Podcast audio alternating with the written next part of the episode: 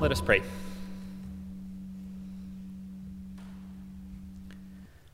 Stay with us, Jesus.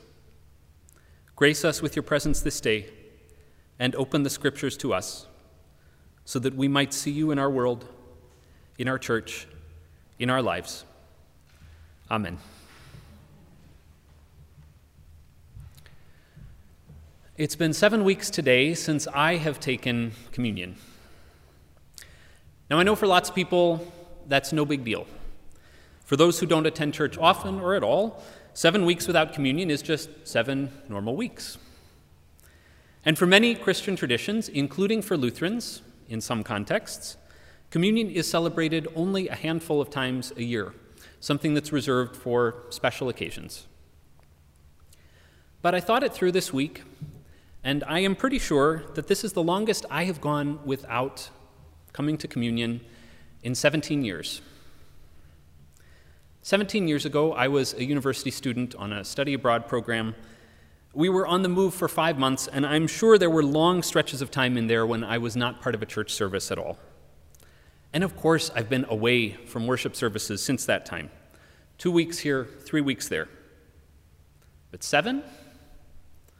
I am almost certain it's been 17 years since I have been away from the table for that long.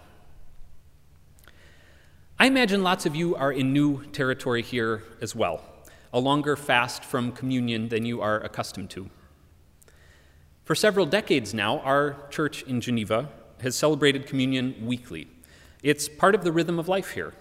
It's, and it's one more rhythm that's been disrupted over these past weeks.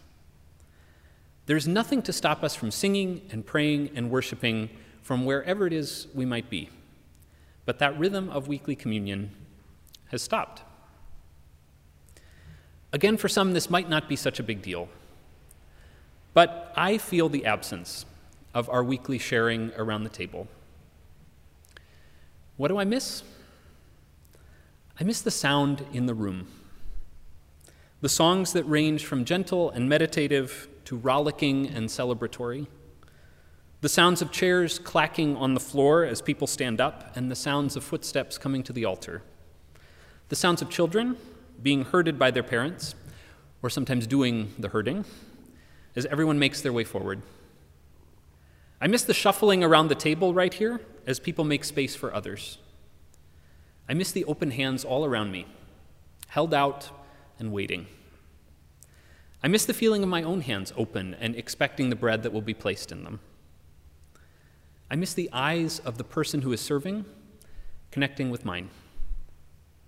I miss the words spoken directly to me, sometimes in Swahili or in German, depending on who's serving that day. This is the body of Christ given for you. I miss the directness of those words for me personally, just as they're spoken directly to every other person, shoulder to shoulder, around that table. More than anything, I miss the bustle of community the many gathered around a single table, the experience of making room, of ensuring that everyone has a place. Communion is all of that to me, and I miss it. Maybe you do as well. You probably know that during this strange time we are in, many churches are trying out offering communion virtually as part of their online worship services.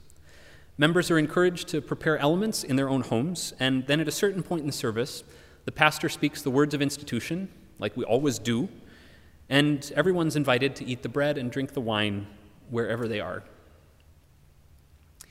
Lots of churches are doing this right now, and maybe you are wondering why we're not doing something like it in our service. The answer for me is that communion isn't just a particular set of words along with bread and wine. It's all that other stuff besides it's a community gathered around a table, and it's the sounds of somebody else's children giggling. And it's the person in front of you whom you've never seen before, and the person beside you with whom you disagree about all sorts of things. And it's the hands open all around the table and the personal address to each individual. It is the messy, physical, concrete reality of a group of people who have come together hungry and waiting to be fed. Bread and wine you can prepare at home, and words you can broadcast over a live stream. But you can't get the rest of that online. You can't get the embodied community online. And for me, that's essential too. I know that some of you might not share my views on this topic, and you should really feel free to be in touch with me if you want to speak more about this. I certainly don't claim that all other churches experimenting with online communion are wrong. It just doesn't make sense to me. I am feeling the lack these days, like so many are, but I don't actually imagine that virtual communion would really soothe that ache very much. If anything, I think it would just remind me of what is missing. Communion without an embodied community just doesn't make sense to me. Okay, that is probably too long an explanation, and maybe you are wondering by now why I have dived into these particular waters at all this morning. We have one of the most beautiful stories in all of the Gospels in front of us today Luke's account of the disciples on the road to Emmaus. We've scrambled the story this time around, so it's told backwards. So, just in case you have been struggling a bit to follow the action, here's a brief recounting.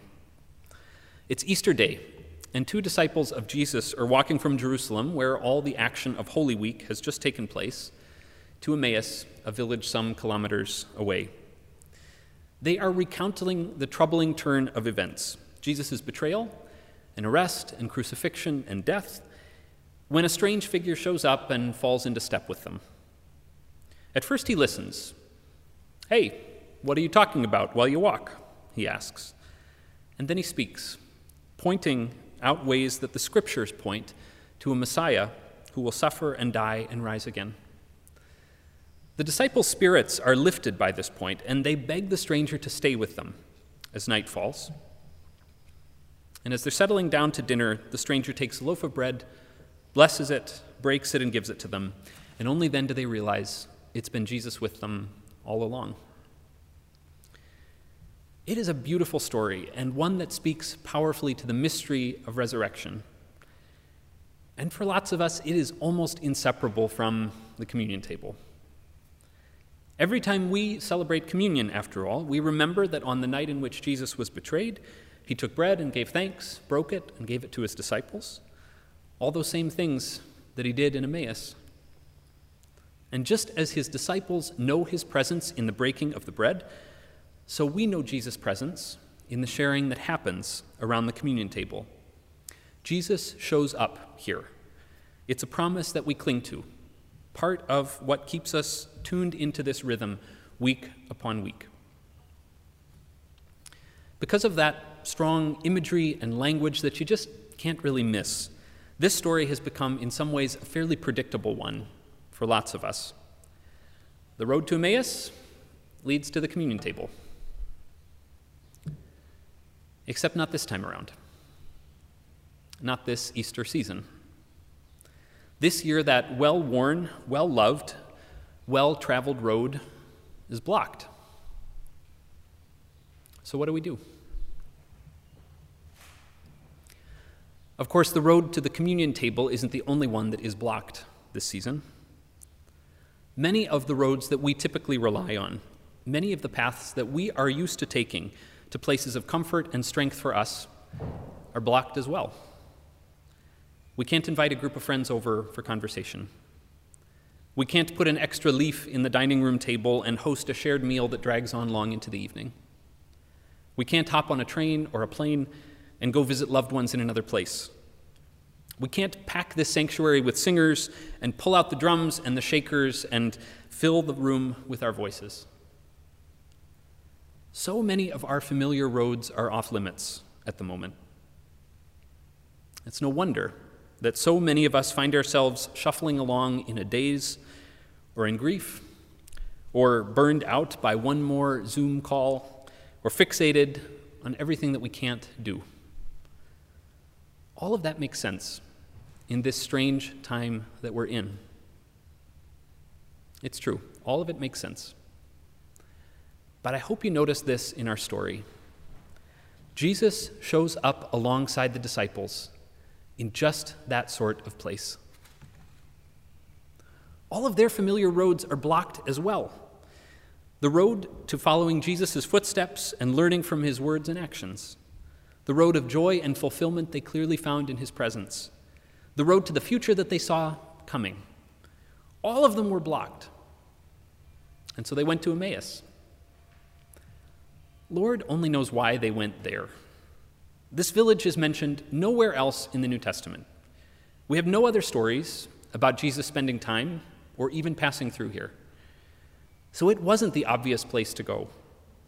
It wasn't the go to destination for deflated disciples.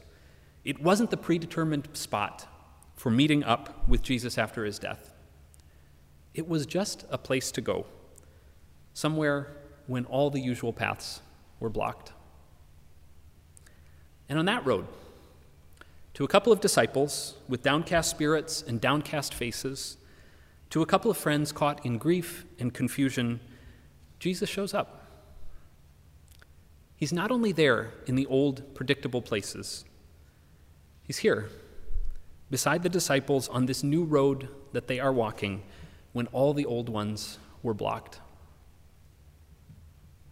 They don't recognize him at first, but that's all right, I think. The story would be awfully different if they did, wouldn't it? If Jesus fell into step with these grieving disciples and started right in with a cheery, Hey guys, it's me. Jesus doesn't bowl the disciples over with his presence, but walks up so softly they hardly notice him at first. And he doesn't start in with bold declarations, but asks a simple question What are you discussing with each other while you walk along? He makes room for them, for their experience, for their grief. He accompanies them. On these days when many of our familiar roads are blocked, when we are walking strange ones, that is the promise that I hear. Jesus accompanies us on these new roads that might be uncertain or frightening or painful or disorienting or lonely or too crowded or just plain exhausting. He falls into step beside us matches his pace to ours, and journeys where we're going, even if we don't know the destination. You probably know that that word accompany comes from the word companion, which literally means someone you break bread with. Friends, wherever you are breaking bread these days, whether alone or with a few in your home, and until we can break bread again together around this table, Jesus accompanies you. He accompanies each of us, patiently walking until our hearts burn with His presence and until we recognize Him again, even here.